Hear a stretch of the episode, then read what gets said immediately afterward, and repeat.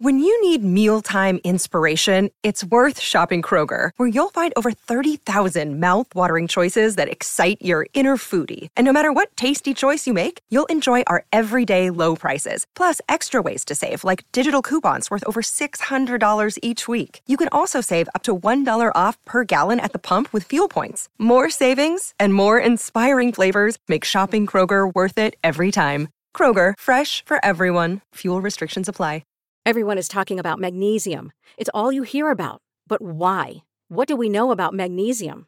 Well, magnesium is the number one mineral that 75% of Americans are deficient in.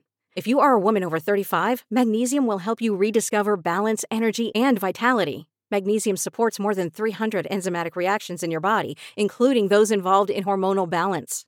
From functional medicine doctors to mental well being and female hormone experts, we all know that magnesium is the one mineral to improve all aspects of well being and health. But which one? Magnesium Breakthrough from Bioptimizers, the trusted choice recommended by leading experts with seven best absorbed forms of magnesium to ensure your body receives the support it needs for overall well being. Go to bioptimizers.com slash balance today and use code BALANCE10 for 10% off. Support your journey to wellness at B-I-O-P-T-I-M-I-Z-E-R-S dot com forward slash balance. Magnesium Breakthrough from Bioptimizers, your foundation to optimal health and vitality.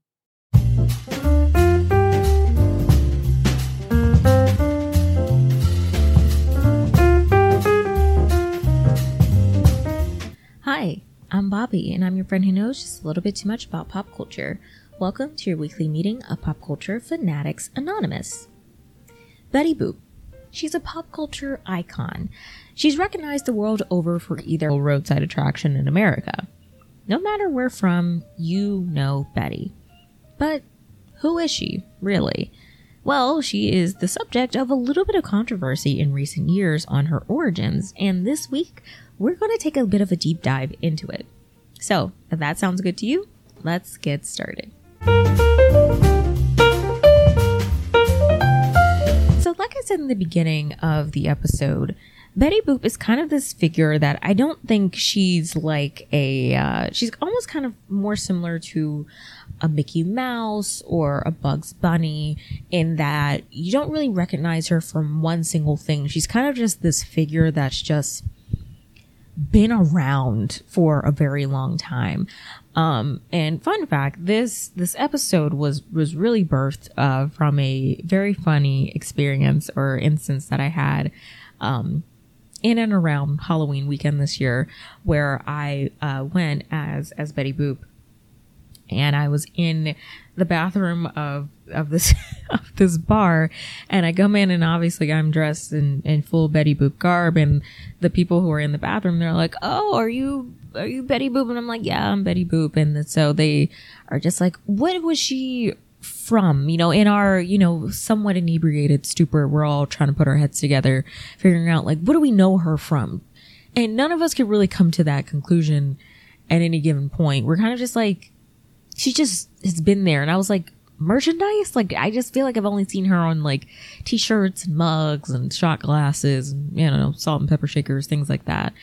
Um, and the whole interaction was very funny to me because it's just like, Betty Boop is this very like well-known figure that we really don't know number one the origins of and number two the like the the the likeness and everything about her character, we can't really point it to any shorts that she's been in or, you know, films or TV shows. Like the most that I can think of as far as Betty Boop on screen that I can recall as being something that I would, you know, recognize is her very brief cameo in Who Framed Roger Rabbit, where she's talking to, uh, the detective Eddie and she's like, I still got it, Eddie. And she's like this waitress at this bar that Jessica is performing at. And it's like two minutes.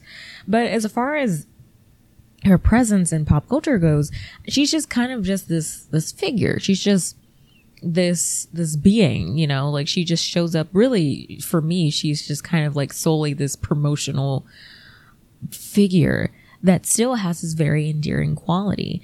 And you wouldn't think that she also kind of is this figure that's also shrouded in a little bit of controversy as far as her origin story goes. So we're going to get into that.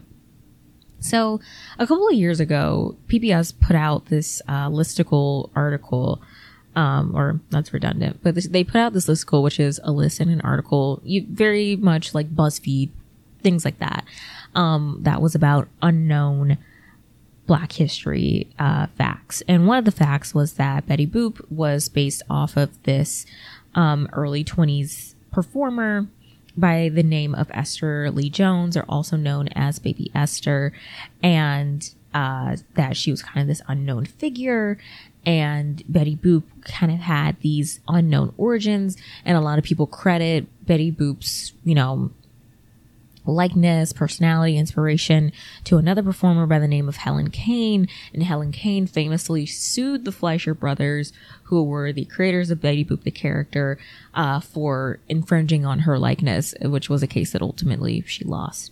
Um, but the whole fact was centered around that it wasn't Helen Kane who was the inspiration for Betty Boop.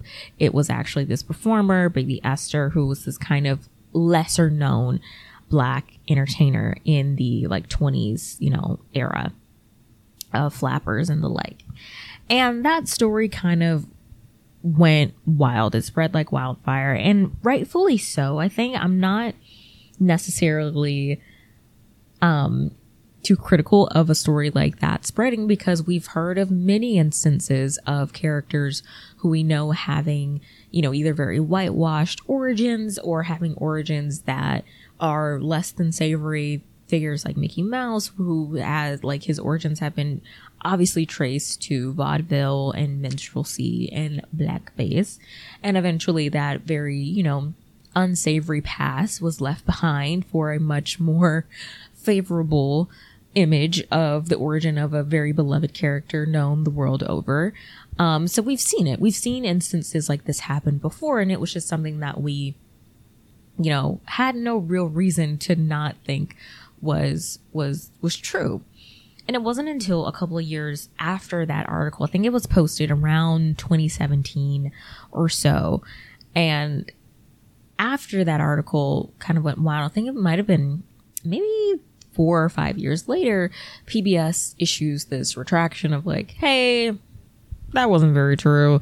Um, that's not really the case. And so let's go to start with with Betty and her origins. You have to start with with this story. So a lot of what uh, was, I guess, used to corroborate uh, Betty's origins and the like was this this image of uh, who was believed to be Baby Esther. Um, in the image that was kind of going wild, which I don't even know the origins of this image. I think it might have been someone even doing just a really good cosplay of Betty Boop, um, and like had very good filters and cameras and stuff to take a lot of pictures in a like 20s style. So it looked like a 20s promotional image of, of baby Esther, but that didn't end up being the case. It's understood that, uh, baby Esther's, like, you know, where she ended up is pretty unknown. And, you know, she was kind of this child performer. She had this, you know, grand career, so much of her of her childhood and as she moved towards adulthood she kind of walked away from the spotlight and it's not really known what happened to her beyond that so the whole reason why this PBS article had to issue, they had to issue a retraction and all these things was because a picture was used again of who could be a cosplayer. We don't really know where this picture came from, but it was used to say like, this is baby Esther and this picture and I wish I could describe it, but the picture that's used is a very convincing image that looks like a dead ringer for Betty Boop. And so obviously the picture looks old enough, the likeness looks close enough, it looks like the, the Betty Boop was based off of this this picture. And that turns out to not be the case. Apparently someone uh you know, I don't want to say I don't think they called in, but they emailed in and said like, "Hey, I don't think that that photo that you're using in this article is actually of baby Esther. Um, there's some belief that she died in womanhood, um, or she was not old enough to be like photographed in the, the picture that they use oftentimes is someone obviously in their, you know, like 20s. Um, so it was believed that she didn't either she wasn't photographed in her 20s or she just you know she died in her 20s it's really not known. Along with her birth year it's also not known. There's not a ton of information on her um her her her life and, and death and everything. It's kind of a lot of it is speculation. So they email in. They say, "Hey, I don't think that this picture is actually of baby Esther." And uh, allegedly, they just kind of PBS being the they, they just take the picture down, but they keep the the copy that goes along with the fact up. That it is that Esther Jones was the actual inspiration for Betty Boop, and it wasn't it wasn't Helen Kane and all these other things. Um, but there that also then led to a further kind of spiraling of this story of this kind of like, you know, figure that has been taken and been whitewashed. So according to PBS, this then involves the Fleischer family and Mark Fleischer, who is the grandson of Max Fleischer, gets involved and wants to, you know, kind of set the record straight and everything like that. Yada yada yodel. What ends up happening is that they kind of put I guess the the rumors to rest that it was actually not one given person that was the inspiration for Betty Boop, but more so the entire flapper movement that was the inspiration for Betty Boop. You know, it's not one single person that can take credit for, you know, where her her you know character and everything came from. So that's kind of the story. That's where we've we've ended up with Betty Boop. For in recent years, there was this kind of massive movement of like, oh, Betty Boop was actually based off of this black figure who was then taken and whitewashed and everything like that. And that's just not the case. Now, do I fully believe that you know, Esther Jones had nothing to do with the character of Betty Boop. I don't necessarily believe that. Um, the Fleischer on FleischerStudios.com, they did do a pretty good um, profile of, of baby Esther. And they talk about how in her career, she had a very fruitful career for much of her childhood. She went to New York and did a little bit of performing while she was in New York. Her manager and her dad, I think, were like charged and arrested and like went to jail because she didn't have a permit to perform in clubs and whatnot. Like, so it wasn't illegal that it wasn't illegal for child performers to perform in bars, but you had to have a permit, and apparently they didn't have that, so they went to jail. But after that, um, Baby Esther goes on to have this really fruitful career in Europe. She performs for all of these different dignitaries. She performs in different languages. She's known so like the continent over. Like people really, really love her. They love her act. She performs in, you know, a ton of different places. And I think she finds a really big boom in her career. It's not really covered by a lot of the, um, mainstream, um, media over in the US, which is why it's relatively unknown. But a lot of black media outlets, uh, have a lot of, of articles on her and what she's doing and you know all the things and all the the accolades that she's accruing while she's over in Europe.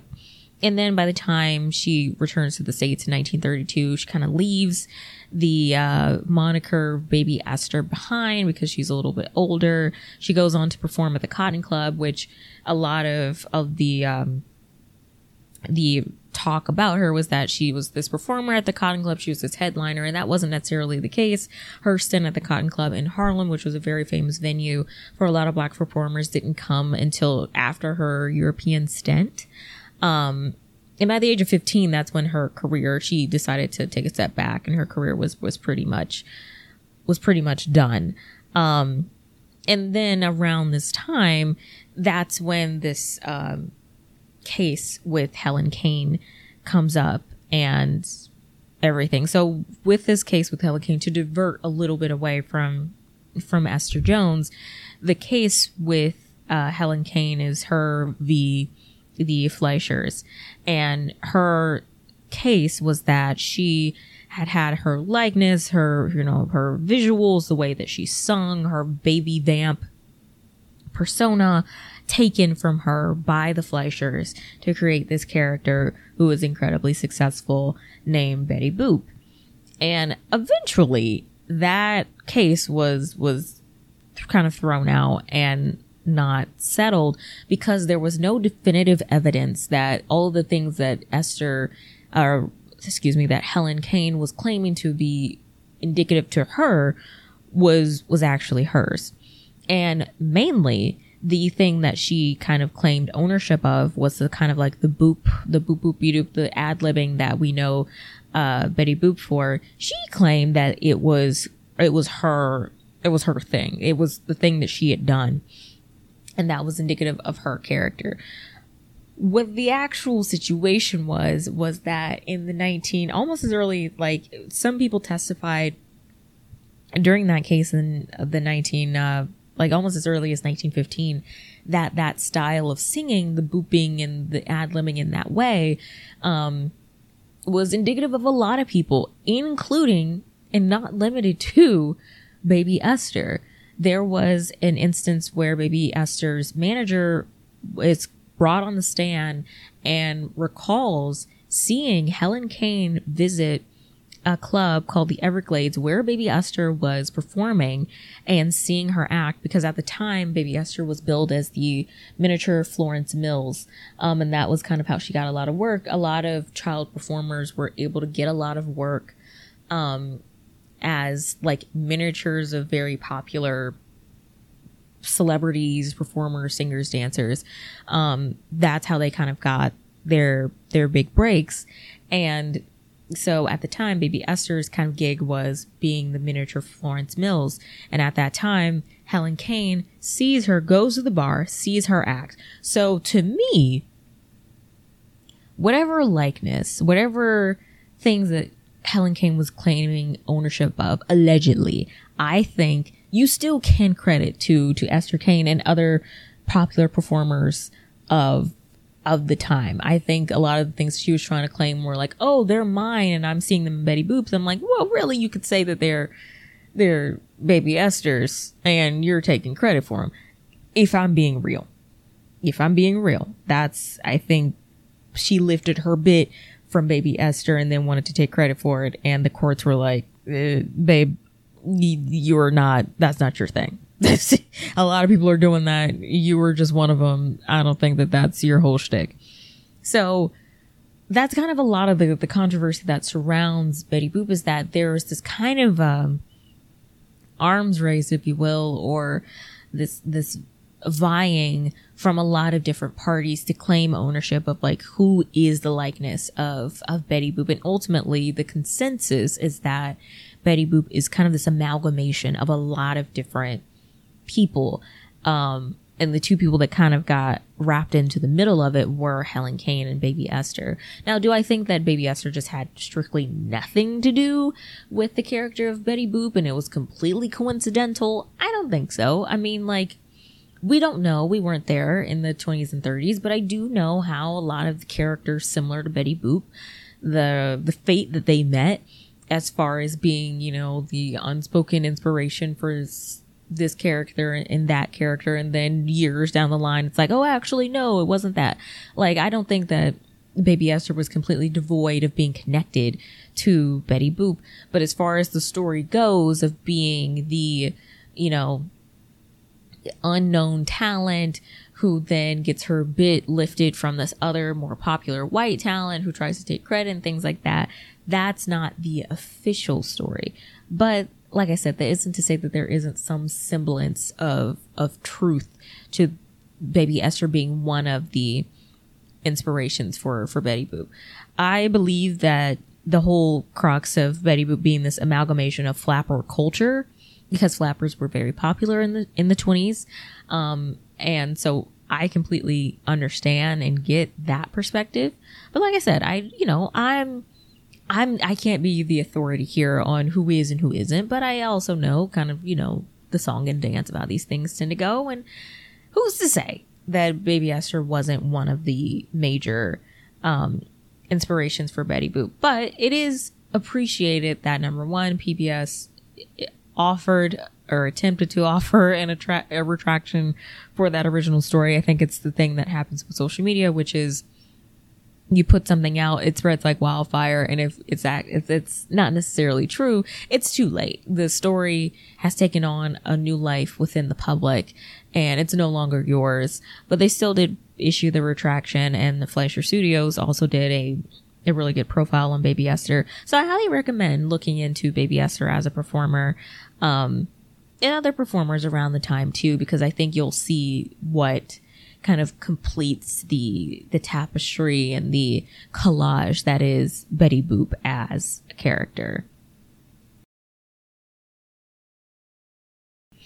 So to get back to the character itself, so getting away from you know her inspirations, the kind of very human side of it, Betty the cartoon also takes on a really interesting life of her own. Um, so she a lot of what the purpose of cartoons were around this time, the 20s and 30s, were to be opening acts for movies. Um, so when you went to a theater, you saw a little short, usually of a little cartoon, um, and then you would go on and see whatever the feature presentation was. And so you would see Betty Boop up on the big screen. And she is, she's this hit alongside characters like Felix the Cat and Mickey Mouse, like Betty Boop is, she is that girl, you know, she's the ITG IRL, like she is the net girl in more ways than one. And it is, you know, due very, very much so in large part to her physical appearance in that she is, you know, wearing this kind of like short skirt and everything like that. And she's, you know, kind of got this very vampy vibe to her and everything like that. Like she is very much so this this icon. Her initial character designs are that of a dog. I think the original uh, character design for her was that she was kind of this like dog human hybrid situation, and then eventually uh, they kind of temper that down. She was the character. She was the girlfriend of this character named Bimbo. Um, and when people started to kind of flock to Betty as a character, they gave her a little bit of a makeover and made her a, a human and kind of really abandoned her dog um, origins. And I will say, when uh, a lot of the before the retraction from PBS and the public assumption was that Betty was based off of this black character, I do want to say that the people who were like, well, actually, she started off as a dog. Um, the people who are trying to be weird and racist, um, you're still weird and racist. I do hope you know that, and I do hope you you you keep that to heart because that's that's still odd and that's a bit strange. Um, but I digress. But as we as we move into the 30s and Betty kind of really starts to take on a life of her own and is a character that people really enjoy, um, and the Fleischer Studios are like, wait, we gotta we gotta hit here. Um, and now mind you, Fleischer, remind you, Fleischer Studios is kind of the only counter to Disney. Like this was they were around at a time where Disney was not what it once or what it is now. Like the assumption that it is Disney is this titan of the industry as far as animation goes. Like Disney was still very much playing the long game with every other studio and Fleischers were known for characters like Betty Boop and Felix the Cat and Koko the Clown. Like they were, they had all these different characters that the public really, really enjoyed. And so they were at the, the top of the heap, you know? So people really, really loved the character. One, I think, and I said that, you know, we do in my little bar bathroom interaction, I couldn't really recall a piece of, of television or, or film that I remember Betty Boop being in it. But that's not fully true. In my now much more sober state, I can recall one very piece of uh animate very famous piece of animation, I should say, which features uh, Koko the Clown and Betty Boop.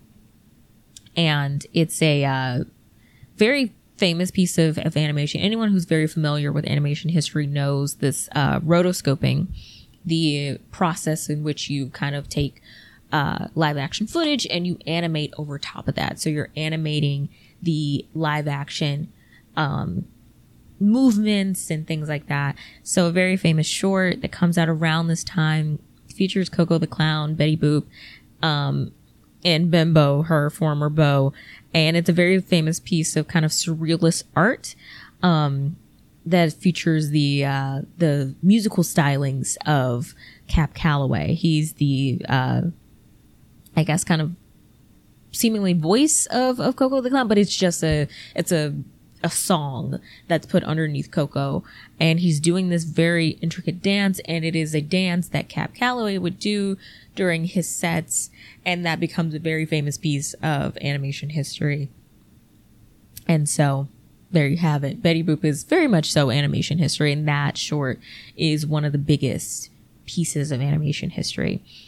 So Betty Boop is kind of similar in a weird way. Betty Boop is kind of like a the Barbie of her time because she does a lot of different things. Like a lot of the shorts that she's been put into, they kind of just have her doing a bunch of crazy things and like just kind of being there like people I, it cannot be understated how much people just wanted to see betty people just love betty they just wanted to see her so they just put her kind of in any situation. And any situation is very true. Betty was constantly put in these very precarious situations with all of these men and it was very bad. It was not a good time for her. Um it was it was again it was just very so very much so not a good time for for her as a, a character. But she was put in a lot of very precarious situations and she was very much so a damsel in distress kind of needed help and and getting out of these situations. Um, and a lot of the the crux of the comedy of these shorts that she was in was like haha this woman is being chased and she doesn't want that isn't that so funny? Or, haha, this woman is being assaulted and she doesn't want that. Isn't that so funny? And it's like, no, it's not. I don't think. Um, that's not that. The Fleischers very much so more than Disney ever would, even though early Mickey Mouse can get a little bit, um, precarious at certain points. But the Fleischer studios weren't afraid of leaning into the sex symbol status of, of Betty and kind of making her this object of of desire in a lot of ways. And they I think were able to accrue a little bit of an, an audience from that and people enjoyed it. And eventually that would kind of you know temper out and it wouldn't be that way. And the reason that it, it wouldn't it would be that way is because something comes along that we've talked about on the show before which is called the Hays Code. Hays Code puts to rest a lot of what was happening to Betty Boop as a character at the time. And it eventually leads to her having this whole kind of like image change and a lot of the situations that she was put in, a lot of the sexually suggestive situations that she was put in ultimately were were donezo. It was like no go under Hays Code. Betty Boop as a character kind of changes completely. And we see a very different Betty Boop that that comes along and a lot of the like I said a lot of the sex symbol status of Betty begins to deteriorate quite quickly. And so also around this time I think that's when they kind of move her out of being this uh shorts kind of on film this film star uh, like status that she has begins to to dwindle a little bit because a lot of the situations like i said a lot of the shorts that she was in um were no longer good to do under Hays Code. So she goes from having these very outlandish and kind of crazy situations to just being very kind of like, you know, not, I wouldn't say meh, um, because I think for her sake, it was much much better. But it's sanitized quite a bit, and that is just kind of like what happens with a lot of characters around this time and a lot of films and you know everything Hays Code as we've talked about before when we talked about old Hollywood changes pretty much everything about the industry and changes everything about um, how characters are written and how they're performed and how they even look. Um, at this point, Betty, I think, gets a bit of a rebrand. She gets like, uh, she's usually seen in kind of her strapless little flapper number with her garter showing, but post Hays Code, she gets a dress that is a little bit more, uh, conservative. I wouldn't say it's all that much more conservative. They just give her sleeves and a dress that's like long enough to cover the garter and then that's it. But she as a character looks quite different and uh, ultimately i think that just kind of changes the the spirit of of the character and ultimately like the fleischers just by 1939 uh begin to retire the Betty Boop cartoons. And so we really don't see Betty as this character who, um, is kind of, you know, this crazy kind of sex symbol and this icon in all these ways. Like she kind of goes on the shelf for, for a little bit. And it's not until the 1950s that she has a bit of a, a return when Paramount sells a lot of the shorts that she was in. Um, Paramount acquires the rights and they sell the shorts that are pre 1950 um, to this new advent that's come along that needs things to put on you know screen which is television so betty gets this new life and in television but more importantly she gets a new life via advertisements and merchandise, which is ladders back to what I was saying earlier, which is like, I feel like I mainly know Betty Boop, not from any short, not from any film that she's been in, from the merch. I myself own two to three Betty Boop shirts. One of which I found in the thrift store. Another one I found like at Marshall's, like a new shirt. Like Betty Boop. If Betty Boop can be on a shirt, she will be on a shirt. Like go to any major kind of uh, city in in the United States and maybe in other parts of the world too. I can't attest, but in the United States, you will see Betty Boop on a t-shirt. She will be on a purse. Literally, I remember going to Universal Studios with my family um, this past summer, and there's a still a Betty Boop dedicated store. And let me tell you something. You see her on nightgowns, on t-shirts, on slippers. Like she's everywhere. The grandmas were in that store gobbling up the merch for sure. that's kind of like, that's kind of where her legacy has, has ended up. It's crazy that she has this rather boisterous beginning and rather controversial beginning. And it maybe didn't, it didn't start off very controversial, but her, image began shrouded in so much controversy, whether it's from who was the inspiration for the character to just simply the situations that she was put in via her shorts and everything like that. But then ultimately, due to, you know, Hays Code, there's this massive interruption of her character, and she kind of is relegated to, you know, being this even more flat 2D image on our merchandise and even more weirdly enough of her autonomy is taken away because you don't see her in motion anymore. You see her just on a t-shirt or on pajama pants or on slippers or things like that. Like that is where her her her image is is is there and that's where it is that's where it's supposed to be. That's where it'll stay. Um so there's not really anything so crazy about her as a character, but there is something weirdly, I wouldn't say revolutionary, but historic about the, the character of Betty Boop. I think in a lot of ways she predates so many other characters that used what Betty Boop began as and kind of extrapolated on it. You know, you think of your your Jessica Rabbits, your Holli Woulds, these characters who um, embrace sexuality and embrace, you know, the kind of flapper lifestyle. Um, it's crazy to see that she kind of got that start, and then this is where this is where she ended up. So I hope you enjoyed this week's episode, Afternooners. If you don't know, the Afternooners is my name for all of us. So if you made it to the end of this episode. Congratulations. You're an afternooner now. If you want to know where else to find me on the internet, you can find me at the afternoon special on TikTok or Instagram or over on Twitter at Hi, I'm Bobbi, H I I M B O B B I. And if you're thinking, Bobbi, I really need to scour eBay for some vintage Betty Boop merch, I'm not going to have time to remember all of that. Bestie, I got you. And I put all that information in the description down below just for you. You're welcome. I hope you enjoyed this week's chat and that you'll join me again next week for another pop culture deep dive. Later days, friends. Are you a Marvel fan? Matt, you know I am. Jeff, I was asking the listener. Oh, okay. Yeah, I thought it seemed like a weird question because, you know, we've been doing a Marvel podcast together for t- nine years now. No, no, I was trying to grab the attention of all the Marvel fans out there for this ad. Oh. I thought it was weird too. You should definitely warn us. Good note, Ashley. Well, if you like Marvel movies and TV as much as we do, join us for the Marvel Cinematic Universe podcast. He did it again. Welcome to a journey into the heart of the Texas Renaissance Festival, the nation's largest and rowdiest celebration of medieval fantasy. But what lurks beneath the facade of tights and turkey legs?